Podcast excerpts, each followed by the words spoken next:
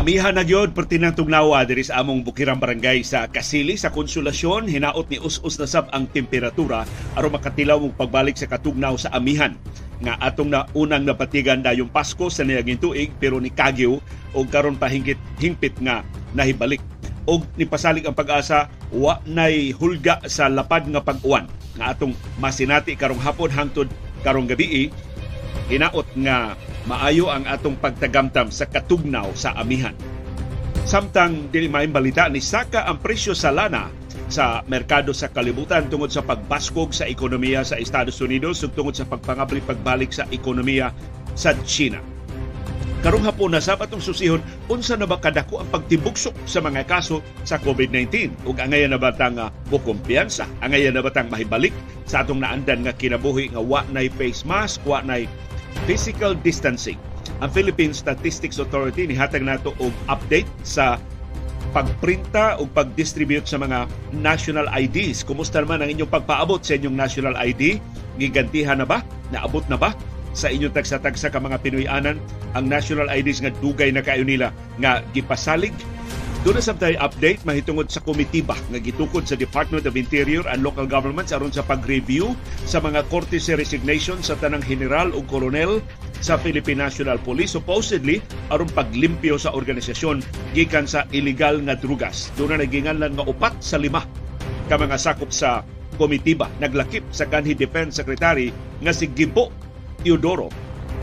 Karong hapon na sab doon natay update ining mga Hapones gipasang ilang mga tulisan na bisag na priso na din sa Pilipinas gikataong nagpadayon sa pagpanulis dito sa Japan. Giun sa man nila pagpanulis do ra kunoy app na ilang gigamit pag orchestrate sa pagpanulis sa Japan o usa nila nadakpan gitanggong diri sa Pilipinas atong susihon kinsa ni siya ang Department of Foreign Affairs dili pa mohatag og ideya kinsa ning maong gipangita. Asamtang doon na tayo update sa National Basketball Association. Apil na ang nagkaduol na yun nga pagbungkag pagpapas ni LeBron James sa dugay na kaayong record sa scoring, all-time scoring record ni Kareem Abdul-Jabbar sa N B A. Sulti ayaw kilom, pakabana ayaw pagluob. Imbitado ka kada hapon sa binayluay nga gawas nun sa panahom sa kilom-kilom.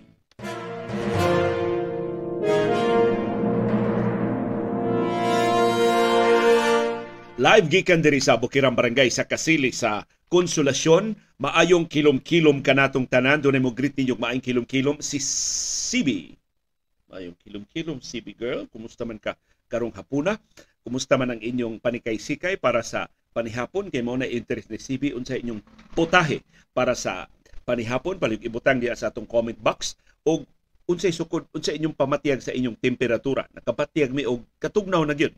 Panagsag gihapon ang paghuro sa bugnaw nga hangin, ay init o galimuot gihapon sa kinatibukan sa palibot, pero mas bugnaw na gyud ang temperatura. Di na malalis nga ni kunsad, ni, ni us-us na pagbalik ang Amihan din sa atong syudad o sa probinsya sa Cebu. Palihog ibutang diha sa atong comment box ang inyong mga putahe, o ang inyong temperatura, o ang inyong paniid sa inyong palibot, aron nga mas hingpit ang atong pagsawanay karong hapuna.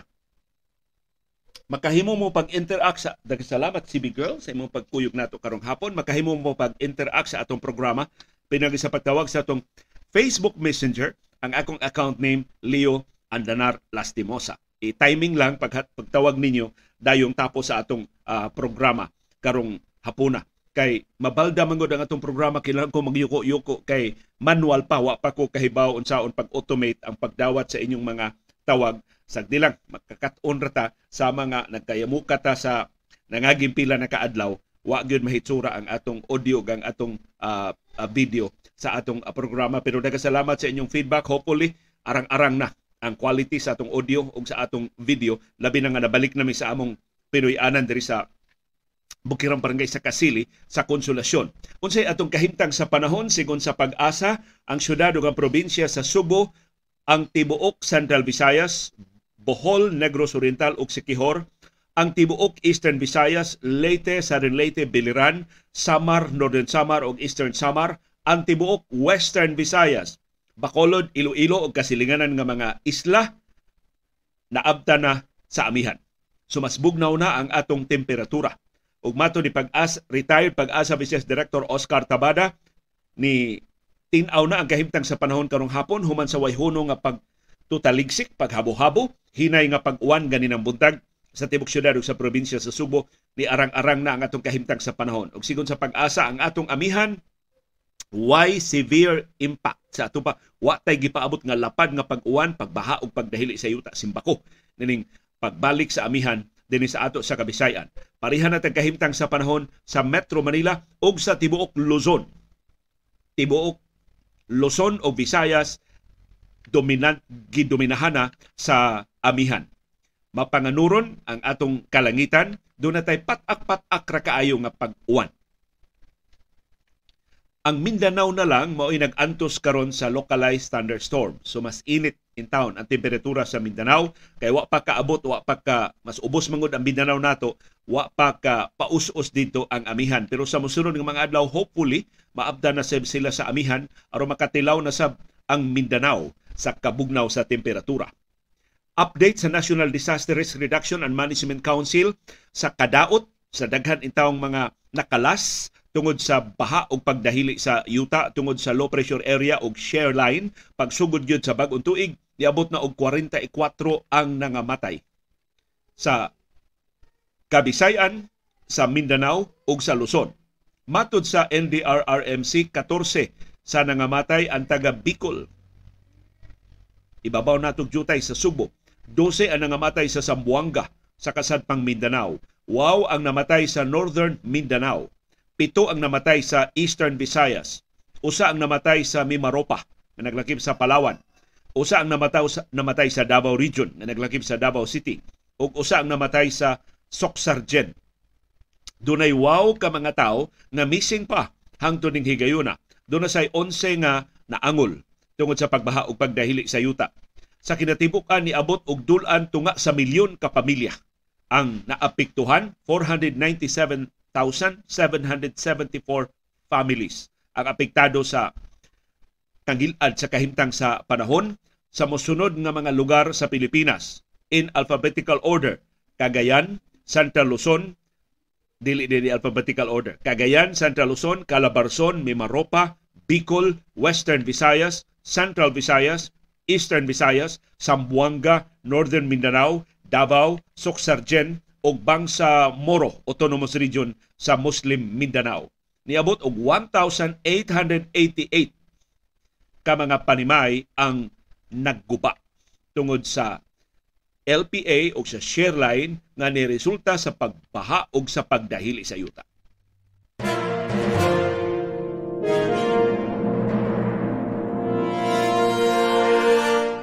Usas among sugat kilom-kilom kining init kaing kape, as kalamia ining kape nga gasa gikan ni Doctor Alice Utlang ang labing takos sa atong Cebu City Veterinarians. Nagasalamat nimo Doctor Alice Utlang sa paday nimong pagkugi bisan kung gigukod giapiki mo diha sa Cebu City Government kay gidudahan mo nga wa ka pusta sa administrasyon karon. Vertical alim sa caramel macchiato nga kape ni Doctor Alice Utlang. Ang di may balita, nisaka ang presyo sa lana sa merkado sa kalibutan sa unang mga oras sa trading karong adlawa Miyerkules tungod sa pagbaskog sa ekonomiya sa Estados Unidos. Ni luag nagjutay ang inflation rate, wa na magsigi og sulbong ang presyo sa nagunang mga paraliton dito sa Estados Unidos. Ug busa na ibanan ang kahadlok na magsigi og pasaka sa interest rate ang Estados Unidos. Labaw pang laibanan ang kahadlok sa recession sa ekonomiya sa Estados Unidos. Kaya maura bagyo'y kabalaka nga ang ekonomiya sa Estados Unidos mahagsa o matakdan ang mas gagmay mga ekonomiya sa ubang kanasuran sa kalibutan. Nihuyang sab ang dolyar. So tungod kay dollar-based ang lana, mas daghan ang namalit sa lana. Kay mas barato man karon ang presyo sa lana ikumparar sa currency sa ubang kanasuran. Ug tungod sa mas daghang konsumo o palit sa lana, mas taas ang presyo sa lana. Punan pa sa pagpangabli pagbalik sa ekonomiya sa Russia. koreksyon, sa China. Pero ang abundang supply sa Russia, mao'y nakapugong na wa kayo mo sulbong ang presyo sa lana sa merkado sa kalibutan. Pero wa kapugni karong adlaw na dayon gyud ang pagsaka sa presyo sa liquefied petroleum gas L P G. Karong adlaw Miyerkules, sukad pa ganinang kadlawon ang pagpasaka sa pipila ka mga oil companies sa unang adlaw gyud sa Pebrero. Way kaikog usa ra ka adlaw human ta bunali og dako kayong aumento sa presyo sa lana kagahapong adlaw, karon ang presyo na sab sa L P G mo'y ilang giumintuhan. Sigon sa Petron o sa Phoenix, pareha sila, nagkinupiyahay ang Petron o ang Phoenix, eleven pesos o twenty centavos kada kilo ang saka sa presyo sa ilang L P G. Sa ato pa, kung eleven ka kilogramo nga tangke sa L P G, ang aumento per tindakua, one hundred twenty-three pesos and twenty centavos per eleven kilogram tank sa gasol sa Petron. Amot singan sa L P G sa Phoenix. Samtang six pesos and twenty-five centavos kada litro ang aumento sa auto L P G. Mauni ang gigamit sa mga taxi o pribado nga mga sakyanan ang auto L P G sa Petron. Ang sugod pagpatuman ni alas dose uno ganinang tungang gabi. Samtang alas sais ganinang buntag ang Sulain mao'y sunod nga nipasaka sa presyo sa ilang L P G, eleven pesos og eighteen centavos kada kilo. So mas barato, mas gamay ang aumento sa Sulain. Kung imong i-translate sa kada tangke nga eleven ka kilogramo, one hundred twenty-two pesos and ninety-eight centavos ang aumento sa Sulain sa ilang L P G. Sa pikas nga bahin ang Clean Fuel, na usa sa mga bag-o nga kompanya sa lana ni pahibaw nga five pesos og cincuenta centavos ang aumento sa ilang presyo sa auto L P G kada litro. Gisugdan ni patuman alas otso uno ganinang butag. Ang pagsaka sa L P G nanukad sa pagsaka sa demanda sa China. Kaya nangabli na pagbalik siyang ekonomiya ang China, isulbong ang konsumo sa lana sa China, apil na ang L P G. In fact, nipasidaan ang mga L P G dealers na posibleng maproblema ta sa supply sa musunod nga mga buwan tungod sa disruption sa global supply chain o sa dako sa demanda sa L P G sa China. Posible ibanan ang inventaryo sa L P G para sa ubang kanasuran sa kalibutan, apil na sa Pilipinas. Pero nipasalig ang L P G dealers, ilan na ning nalantawandaan, so ilan na ning napangandaman, pag-minimize sa disruption, simbako sa supply sa L P G din sa ato.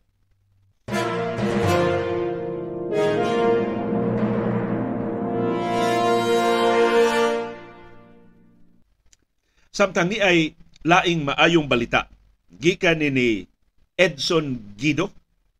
Amot si Edson Guido mura og ni balhina og network, murag naana siya sa network ni Manny Pangilinan gikan sa A B S C B N. Kay intiman man kay ni si Edson Guido, maay man kay ni nga statistician. Siya may panguunta sa analytics team sa A B S C B N News sa una. Og doon na ni siya mga interpretation sa data nga popariha sa Okta Research Group. Kaya ang Department of Health, wa naman lagi magtagad pag-interpret sa ilang kaugalingong data.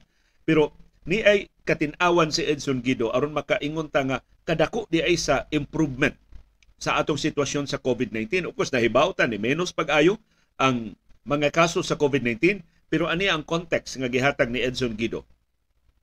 Ang eighty-nine ka bag-ong kaso nga gireport sa Central Office sa Department of Health gahapong adlaw, less than one hundred for the first time in nearly three years. Karon pa ni nga ni menos ta sa usa ka gatos ka kaso kada adlaw sa dulan tulo na katuig or since April four, twenty twenty. So katapusang higayon nga less than one hundred ang bag-o mga kaso sa COVID nineteen sa tibok Pilipinas adto pang Abril four, twenty twenty.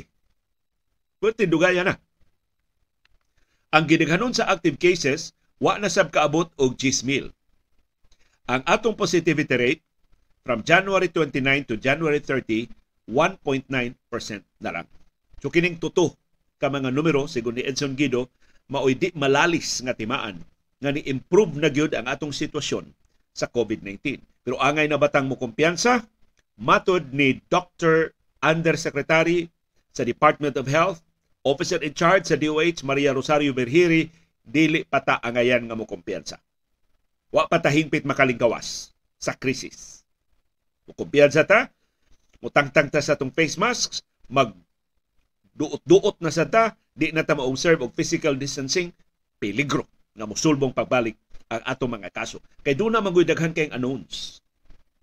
Ug usa sa mga unknowns, kini bag-ong kaso gikan sa China. Why record ang World Health Organization? Butasab ang ubang kanasuran sa kalibutan. Unsa na nga mga subvariants ang nagdominar sa tinakdanay sa China. Tungod sa kadaghan, kabaga sa populasyon sa China, one point four billion guna sila. Nya gibadabana nga eighty percent na sa ilang populasyon ang natakdan. Gikabalak ando na mutations nga nahitabo. Nausab ang dagways kagaw nga nagtinakdanay diha sa China. Ug posible na dunay mga subvariants lahi sa Omicron, subvariants nga nidominar din sa Pilipinas, sa Estados Unidos ug sa ubang kanasuran ang nagtinakdanay, ang pabilos tinakdanay diha sa China.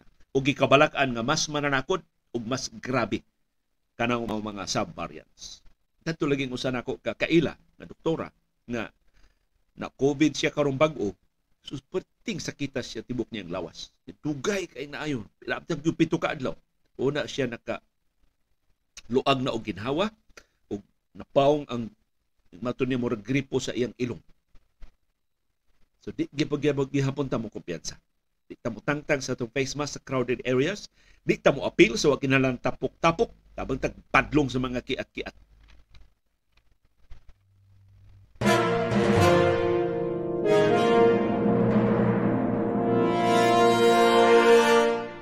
Dunay update ang Philippine Statistics Authority P S A. Pila na ka national I Ds ang ilang naprinta og na dispatch na pada ngadto sa Philippine Postal Corporation. As of today, matod sa P S A niabot nag twenty-three million ka mga physical versions sa Philippine I D ang ilang na dispatch. Sa ato pa napada na nila ngadto sa PhilPost. Wa ni magpasabot nga ang twenty-three million na distribute na sa kabalayan. Kay kanang PhilPost usa na sa mga bottlenecks sa distribution sa ato mga national I Ds. Tiyaw na twenty-three million na ang naprinta, mut pila pa ka milyon ang naapod-apod sa PhilPost. Matod sa National o Philippine Statistics Authority, nakaproduce na sab sila og thirty point three million ka I D cards. So mauni ang bond paper ilang na-produce. thirty point three million ka I D card. Sila na printa. Kaya nagprintaan ng atog yung opisyal nga national I D ang Bangko Sentral ng Pilipinas man. Tungod sa kaluya sa pagprinta sa supplier sa Bangko Sentral ng Pilipinas, nitabang ang P S A, nagprinta sa siyang iya. Mao nang giprinta niya og bond paper na ikaw na lay mo cut out o ikaw na lay mo laminate. thirty point three million na ka mga I D cards ang ilang naprinta. Nakarelease na sab ang Philippine Statistics Authority og nineteen million ka e-fill I Ds. Mao ni ang imong i-download gikan sa ilang website niya iprinta nila sa Philippine Statistics Authority. As of this week, niabot nag seventy-six point two million ka mga Pilipinon ang nakapa-biometrics, nakasumiter sa ilang biometrics data, ang second step sa rehistrasyon. Susgabihan, no? seventy-six point two million na. Wa makaatok ang Philippine Statistics Authority, ang Bangko Sentral ng Pilipinas o ang Philippine Postal Corporation. Nagplano ang P S A nga karong tuig twenty twenty-three makarelease sila og total of ninety-two million ka mga national I Ds. Sinaot pa unta. O palihog ibutang diya sa atong comment box na dawat na ba ninyo ang inyong mga national I D. Mato ni Dean Descaliar, mag two years ka pina, wa pa jud moabot ang physical I D. Kaanugon kuno dako kay budget, binilyon ka pesos na budget, wa matarong sa pagpatuman sa Bangko Sentral ng Pilipinas, sa Philippine Statistics Authority o sa Philippine Postal Corporation.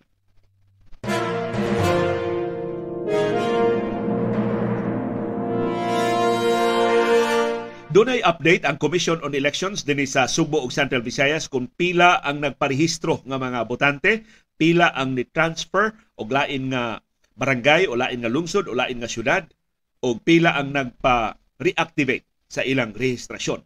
Niabot og one hundred seventy-five thousand ka mga applications tanan ang nadawat sa tanang COMELEC offices sa upat ka probinsya dinhi sa Central Visayas, ang Sugbo, Bohol, Negros Oriental ug Siquijor.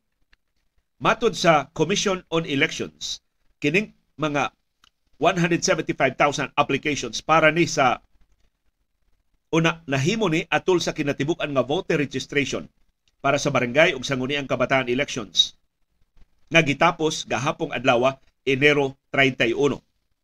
Sa tibok rehiyon ang kinadaghanan of course og mga registrants mao ang Cebu province. Naglakip na ni sa Cebu City, Mandawi City, Lapu-Lapu City, mga component cities og mga tanang munisipyo. Niabot og one hundred eleven thousand nine hundred twelve ka mga nagparehistro sa Cebu province. Ikaduha ang Bohol, dunay thirty-one thousand six hundred ka mga registrants. Ikatulo ang Negros Oriental, dunay twenty-nine thousand eight hundred twenty-six ka registrants. Ug ikaapat ang Siquijor, dunay two thousand six hundred forty-two ka mga registrants. Matud sa COMELEC, ang tawag ining mao mga registrants aplikante pa. Kaya ang ilang rehistrasyon wa pa maaprobahi. Ang re- ang mga aplikasyon para registration isip bag-ong botante, transfer or reactivation sa voting status, aprobahan sa COMELEC, pinaagi sa Election Registration Board nga unya pa mo convene sa Pebrero twenty karong tuiga. So good luck sa bag-ong mga botante sa barangay ug sangguniang kabataan elections. Nagkasalamat sa inyong pagpakabana dili sayon hasol ang paglinya sa COMELEC, ang pagparehistro sa COMELEC kay wa man na mabantok ang COMELEC sa kasayon anang ilang pilapan, anang ilang mga porma, pero daghang salamat sa inyong pagpakabana. O daghang salamat sa inyong pag-apil sa prosesong politikanhon ining nasura. Ug hinaot mutabang mo og tarong og pili sa labing takos, sa labing ligdong ng mga managan, ng mga barangay kapitan, barangay konsihal o sanggunian kabataan officials sa eleksyon unya sa Oktubre puhon.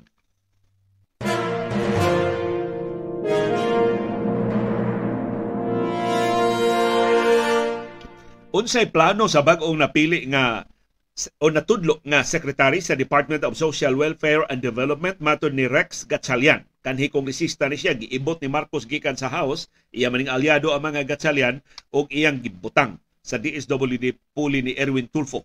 Kay mura man og wa nay kahit natangtang na si Tulfo gikan sa gabinete. Matod ni Rex Gatchalian, manghud ni siya ni Senador Win Gatchalian, sila mga tag, sila tag iya anang Waterfront Hotel. So kung ang mga kalihukan sa D S W D mo kalit tagbalhin sa Waterfront, kahibaw na mo kinsay nagmaniubra ana. Matod ni Gatchalian, ang iyang unang buhaton mao ang pag-fix, pagtarong sa listahan sa mga beneficiaries sa D S W D. Kay daghan man kay ng mga beneficiaries ng D S W D na sila beneficiaries sa ilang four P's, Pantawid Pamilyang Pilipino Program, na sila mga benefic- beneficiaries para burial assistance, na sila beneficiaries para livelihood assistance. So daghan na silang listahan sa ilang mga beneficiaries. Na niingon si Gatchalian, libog kaay ng listahan sa Department of Social Welfare and Development. Kay kada dunay hinabang ay hap pa maglista sa mga beneficiary. Gusto niya hapsayo ng daan ang listahan. Mugamit no siya og bag-ong teknolohiya kay batan-on man ni Rex Gatchalian aron pagsiguro nga ang listahan maglakip gyud sa labing tabanganan sa atong katawhan. Kung natuman ang Gatchalian, congratulations, maunay tinuod na nawangtang sa D S W D o sa mga local government units ang pag-ila kinsa ang labing kabus, sa way buloks politika kinsa ay labing tabanganan. Matod ni Gatchalian, gamitan niya og digitalization ang listahan. So i-digitize ang listahan sa mga beneficiaries aron mahimong malikli sa nagkalilain ng mga departamento sa D S W D, mahimong ilang ika-share sa mga local government units. Di na masigi og lista. Dunay bagyo lista, dunay linog lista, dunay sunog lista. Kat doon na nay listahan, doon na nay database. Nga lilio na lang kinsa man yung mga biktima sa katalagman o mo'y basihan sa pag-apod-apod o mga hinabang. Matod ni Gatchalian, iyang i-reconcile ang daghan kaing listahan sa Philippine Statistics Authority, na ay listahan sa National Economic and Development Authority, og doon na sad sila listahan, kanang gitawag listahanan sa D S W D. So daghan kuno kaing data, iyang tutukan ang pag-analyze. Kinsa man gyud ang mga beneficiaries, kinsa man gyud ang labing tabanganan, kinsa man gyud ang labing pobre. Good luck ni Social Welfare Secretary Rex Gatchalian, pero kanang iyang unang lakang is a good first step sa liderato sa D S W D. Kay kung tinuod, doon na na'y listahan ang D S W D sa klaro yun ng mga tabanganan, wa na'y lalis. Di na makasood ang politika. Kaya ang D S W D makavouch sa ilang kaugalingon nga listahan. Pero sa kumpisal sa mga enumerators sa D S W D, katong naghimo sa mga listahanan, kanang ilang listahan questionably gihapon. Kay ang definition good sa pobre, igsud kuan ha, actual ni nga survey sa mga Pinoyanan ha, igsud ni Musbay, tanaw nila dito wa by refrigerator, wa by sakyanan sa parking, wa by gas stove, wa by gas range, wa by uban pang mga appliances. So, apil na sa ilang, di ba simentado ang saog? Di ba konkrito ang bungbong? Maunay apil, apil na nila og kwenta. Pero sayon kayo na pagpeke. Doon ay usa ka enumerator na ingon ako, pagsud gyud sa bay, has kang pobrihatan aon, pero klaro, klaro ko nung doon ay lakra sa refrigerator. So, ingon, ma'am, mura man nag-refrigerator, ma'am, gitang-tang lang siya. Uy, twenty anyos na na, sir, nawaan mong refrigerator, sir. Waan na gin may refrigerator, sir. Uy, mamalit na lamig ay sa silingan. Naay parking, naay parking, naay grahe ba ang Pinoyanan? Mayon, oh, ingon mo man, pobre kayo mo na lang yung grahe. Uy, among silingan mo parking, ana sir? Among silingan na papanday, anang garahe? So, nagkat kay lalis. Bisan sa listahan sa Department of Social Welfare and Development mo nang tinuod nga good luck ngadto ni Secretary Rex Gatchalian, hinaot tinud-anay ning iya, dili pa ukyab lang.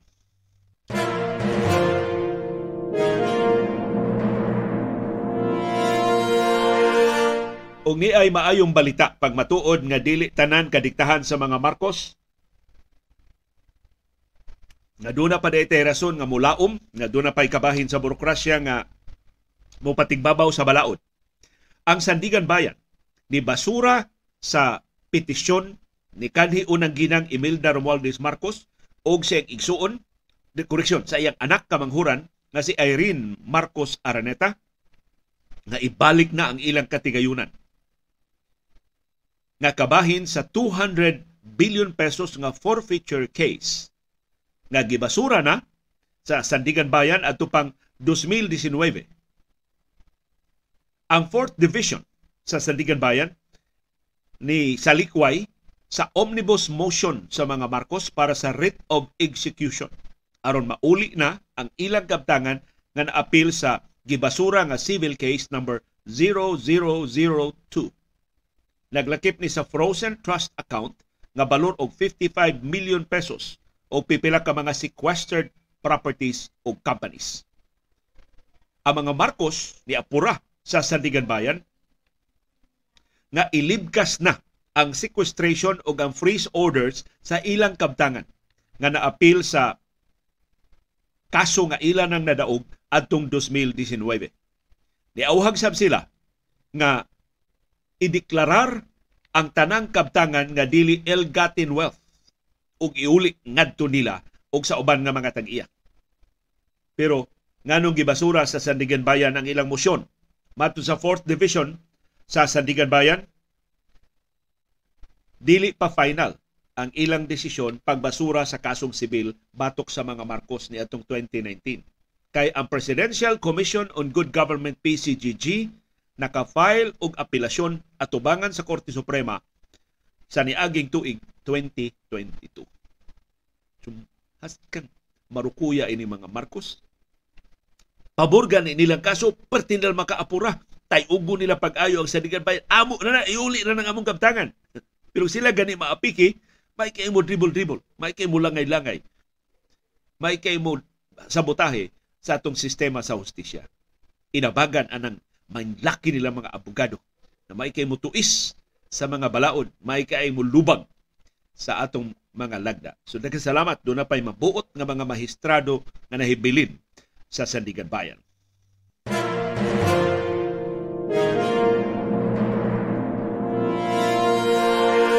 Gipahibaw karong adlaw ni D I L G Secretary Benhur Abalos nga nakatudlo na siyang upat sa lima ka mga sakop sa komitiba nga mo-review sa korte sa resignation sa tanang mga general o koronel sa Philippine National Police. Ang upat mauning mosunod. Ang pangu sa komitiba mao si P N P Chief Police General Rodolfo Azurin Junior Kini palangdaan, so palpal na si Abalos. Nipasalig si Abalos nga ang mo-review sa Korte sa Resignations, dili taga P N P. Wa sila'y appeal ni Azurin. Di siya mo appeal, di mo appeal si Azurin. Nakaroon si Azurin, mo yung chairman hinoon sa review panel. Ikaduhang sakop, ug mao ni unang nangadlan, si Baguio City Mayor Benjamin Magalong. Retiradong general, why question sa kaligdong ni Magalong. Ikatulo, nasakop sa komitiba si kanhi Defense Secretary Gibo Teodoro. Wasab ni question sa kaligdong ni Gibo Teodoro na pamatud-an man ni ang iyang katakos sa siya pay National Defense Secretary, pero dunay gamay nga technicality. Matudlo ba si Gibo Teodoro o government post? Kay government post man ni ang iyang huptan nga wa pa may usa ka tuig human siya pagkapildi sa iyang pagdagan pagkasenador sa niagi eleksyon sa Mayo. Karon pang Mayo karon tuiga mo expire ang one-year prohibition, ang one-year nga ban sa mga pildero nga mga kandidato o kandidata paghupot og bisan unsang pwesto sa gobyerno.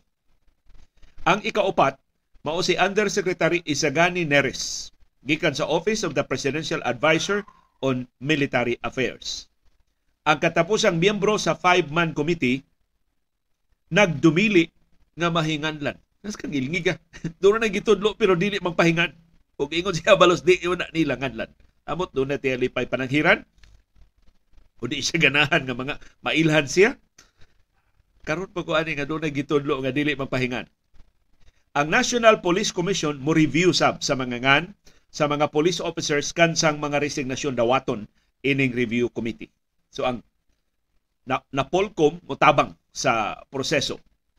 Ang mga general o ang mga koronel sa Philippine National Police gihatagan hangtod sa Enero thirty-one. Dato pa, gahapong adlaw, Martes, pagsumiter sa ilang mga resignasyon. Wa pay update ang Philippine National Police kung nakaresign ba ang tanang mga general o tanang mga full colonels sa Philippine National Police kay kung wa mang-resign ang pipila, matod ni Abalos, kadudahan nila.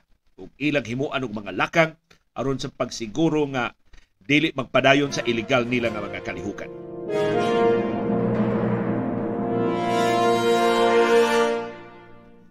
Og arita sa kontrobersiya sa buro sa imigrasyon, kinsa man ni si Luffy, L U F F Y, Luffy o Luffy.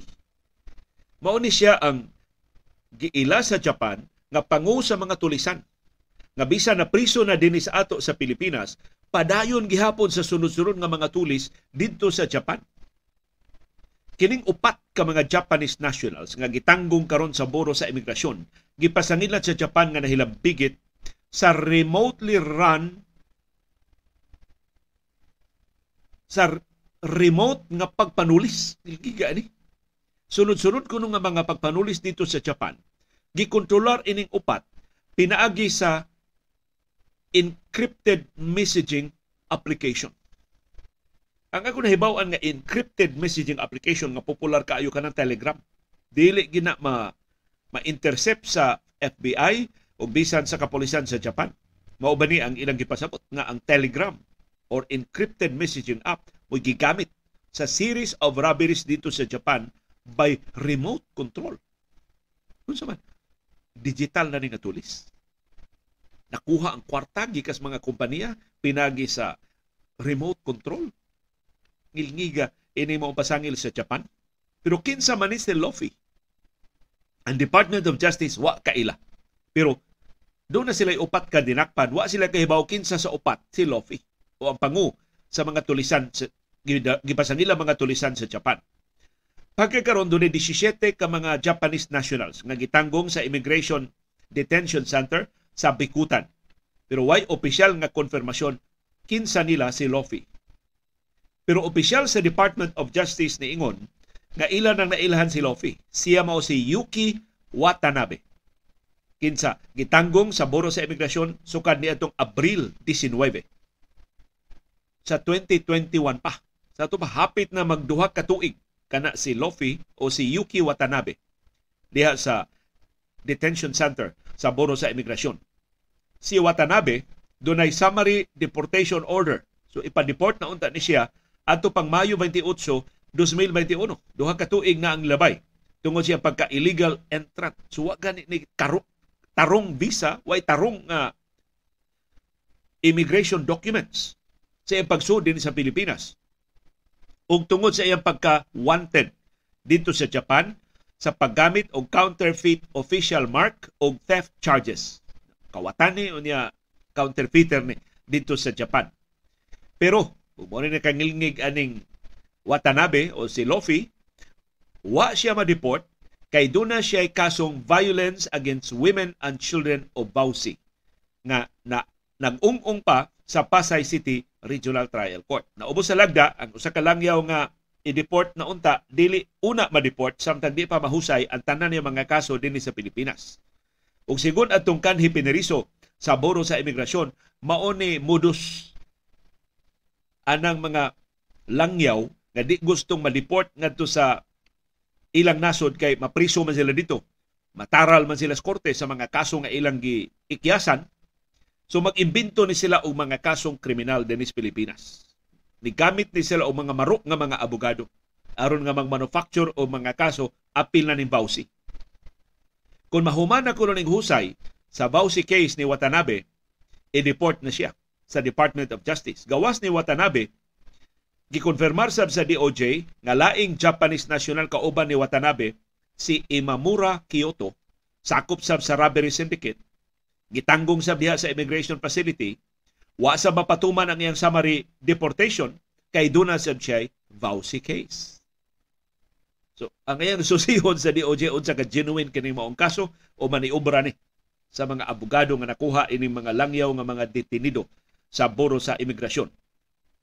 Gipasakmit na hinoon ang tanan nga mga telepono nga nasakpan dito sud sa selda. Pero unsa man ang mga nasakmit nga mga gadgets taga Buro sa Imigrasyon no sa may naghatag ana sa mga pineriso? Unya nisakmit taga Buro sa Imigrasyon ra sab. So dili mahitabo ang taga Buro sa Imigrasyon maghikog pinagi sa pagpaila sa ilang kaugalingon nga ilang gipangwarta kining mga Japanese nationals nga ilang gitanggong. Isumiter ang mga gadgets nga nasakmit sa Forensic Investigation sa National Bureau of Investigation. Ang Bureau of Immigration mo inisakmit ini mao mga gadgets nga gipasangil, sila ra siya naghatag ngadto sa ilang mga detenido. Pagkaway klaro sa investigasyon ining mga kaso sa administrasyon ni Presidente Ferdinand Marcos Junior Ug busa makaingon batawa na lagi tarong ining administrasyon na. Dili na lang kita makapaabot og sakto nga mga kasayuran bisan sa opisyal nga mga investigasyon nga ilang gipasyugdahan. Kutob na lang gini sila sa paukyab aron malipata nga wa sila kasulbad sa batakan nato mga problema sa sibuyas, sa asukar, sa asin, sa itlog og sa uban pang mas bat, mga batakan nato nga mga panginahanglan. Ug malipat lang ta ining ilang mga salida nga way klaro nga mga sangputanan.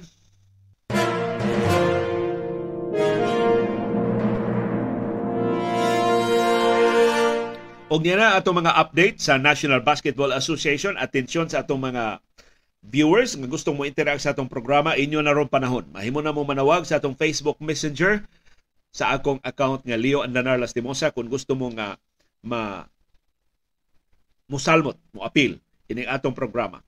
Ano yung resulta sa mga duwa sa National Basketball Association karong adlaw? Ang Miami Heat ni daog batok sa Cleveland Cavaliers one ninety-seven. Los Angeles Lakers naghilalag overtime aron pagpildi sa New York Knicks sa ilang home court sa Madison Square Garden one twenty-nine one twenty-three. Si LeBron James mo'y nangu sa kadaugan sa Lakers ug nagkaduol na siya sa record ni Kareem Abdul-Jabbar. Si James doon na nakaroy thirty-eight thousand two hundred ninety-nine points. Ang iyang biya ni Abdul-Jabbar eighty-nine points na lang. Kaya naka-score siya og twenty-eight points sa ilang overtime victory batok sa New York Knicks. Kung magpadayon kining scoring ni LeBron, iyan ang maapsan si Abdul-Jabbar unya sa Miyerkules. Pohon, sunod simana sa ilang pag-host sa Oklahoma City Thunder. So nag-triple-double si LeBron James sa ilang pagdaog batok sa Knicks, twenty-eight points, ten rebounds ug eleven assists. Siya maoy labing unang magdudua sa N B A nga naka-triple-double sa ika-twenty nga season sa National Basketball Association. Sa laing mga duwa, ang Los Angeles Clippers ni daog batok sa Chicago Bulls, one oh eight one oh three. Ang Milwaukee Bucks ni daog batok sa Charlotte Hornets, one twenty-four one fifteen. Ug ang Denver Nuggets ni daog batok sa New Orleans Pelicans, one twenty-two one thirteen. Laing kasaysayan na rehistro ni LeBron James sa pagdaog sa Los Angeles Lakers batok sa New York Knicks karong adlaw. Nisaka siya sa N B A Assist Leaders Ranking.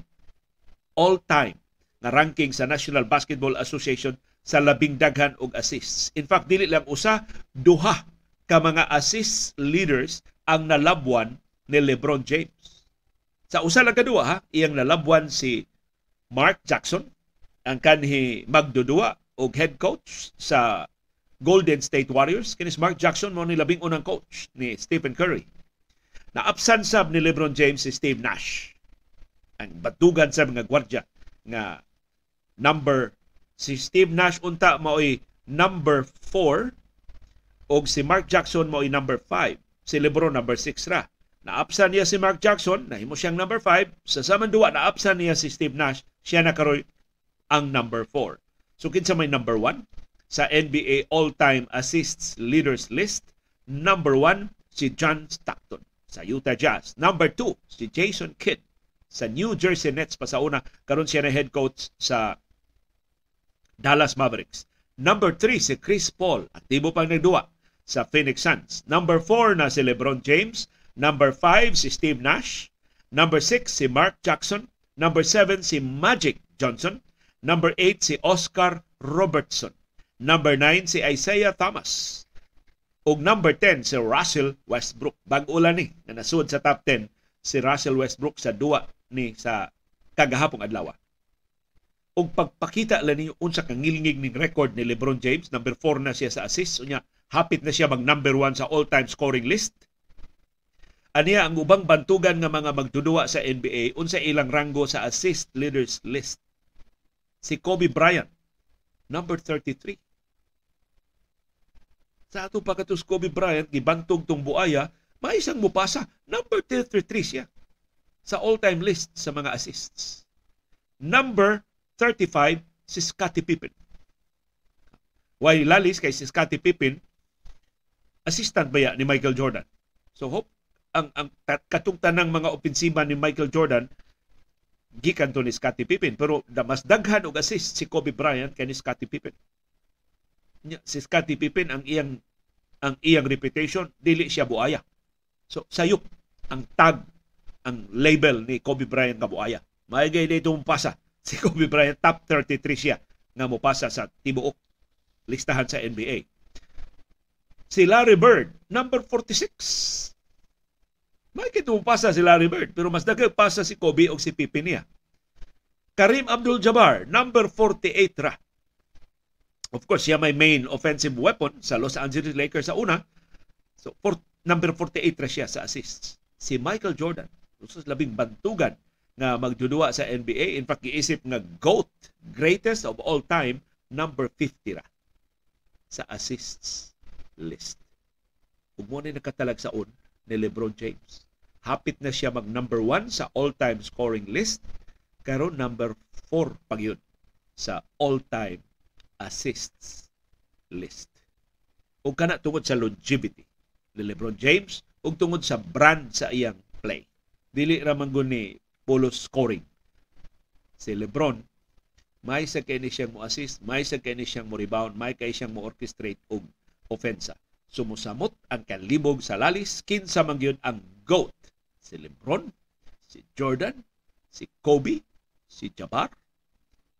Murang, doon na karoy sugyot nga ila-ilain na lang na o mga classifications. Doon na lang tayo greatest of all time based sa number of championships. Away mo, la, away mo labaw ni Bill Russell. Si anhing Bill Russell sa Boston Celtics, mao'y kinadaghanan o kampiyonato. Kung ang greatest of all time ang siya yun ang sinaligan sa team, siya yun ang go-to guy sa team, huwag mo labaw ni Michael Jordan. Si LeBron dili man sama ka keep o killer instinct ni Michael Jordan. But I think anang departamento hamuribal ni Michael Jordan si Kobe Bryant. Although si Kobe, lima ra may kampiyonato ni Kobe, uno may kampiyonato ni Michael Jordan. So mas dominante yun nga magdudua si Michael Jordan. O padaghanay og individual scoring, si Will Chamberlain naka one hundred points pero naapsan na siya ni LeBron James, naapsan siya ni Kareem Abdul-Jabbar, naapsan gani siya ni Karl Malone. So, murag doon naging kategorya sa GOAT nga makasud gyud si LeBron James. Nasyay ang ato mga viewers karong hapuna. Daghang kay salamat sa inyong padayon nga interes. Daghang salamat sa inyong paningkamot pagsabot sa mga kahulugan sa labing mahinungdanon nga mga panghitabo sa atong palibot. Labaw sa tanan, nagasalamat yung paggahin og panahon, paggasto og kwarta, pagpalit og internet data, paghupot og anli agwanta. Aron lang makatultol ining atong bag-ong plataporma. O garon makalili ni ining kabos og dili takos nga panahom sa kilong-kilo.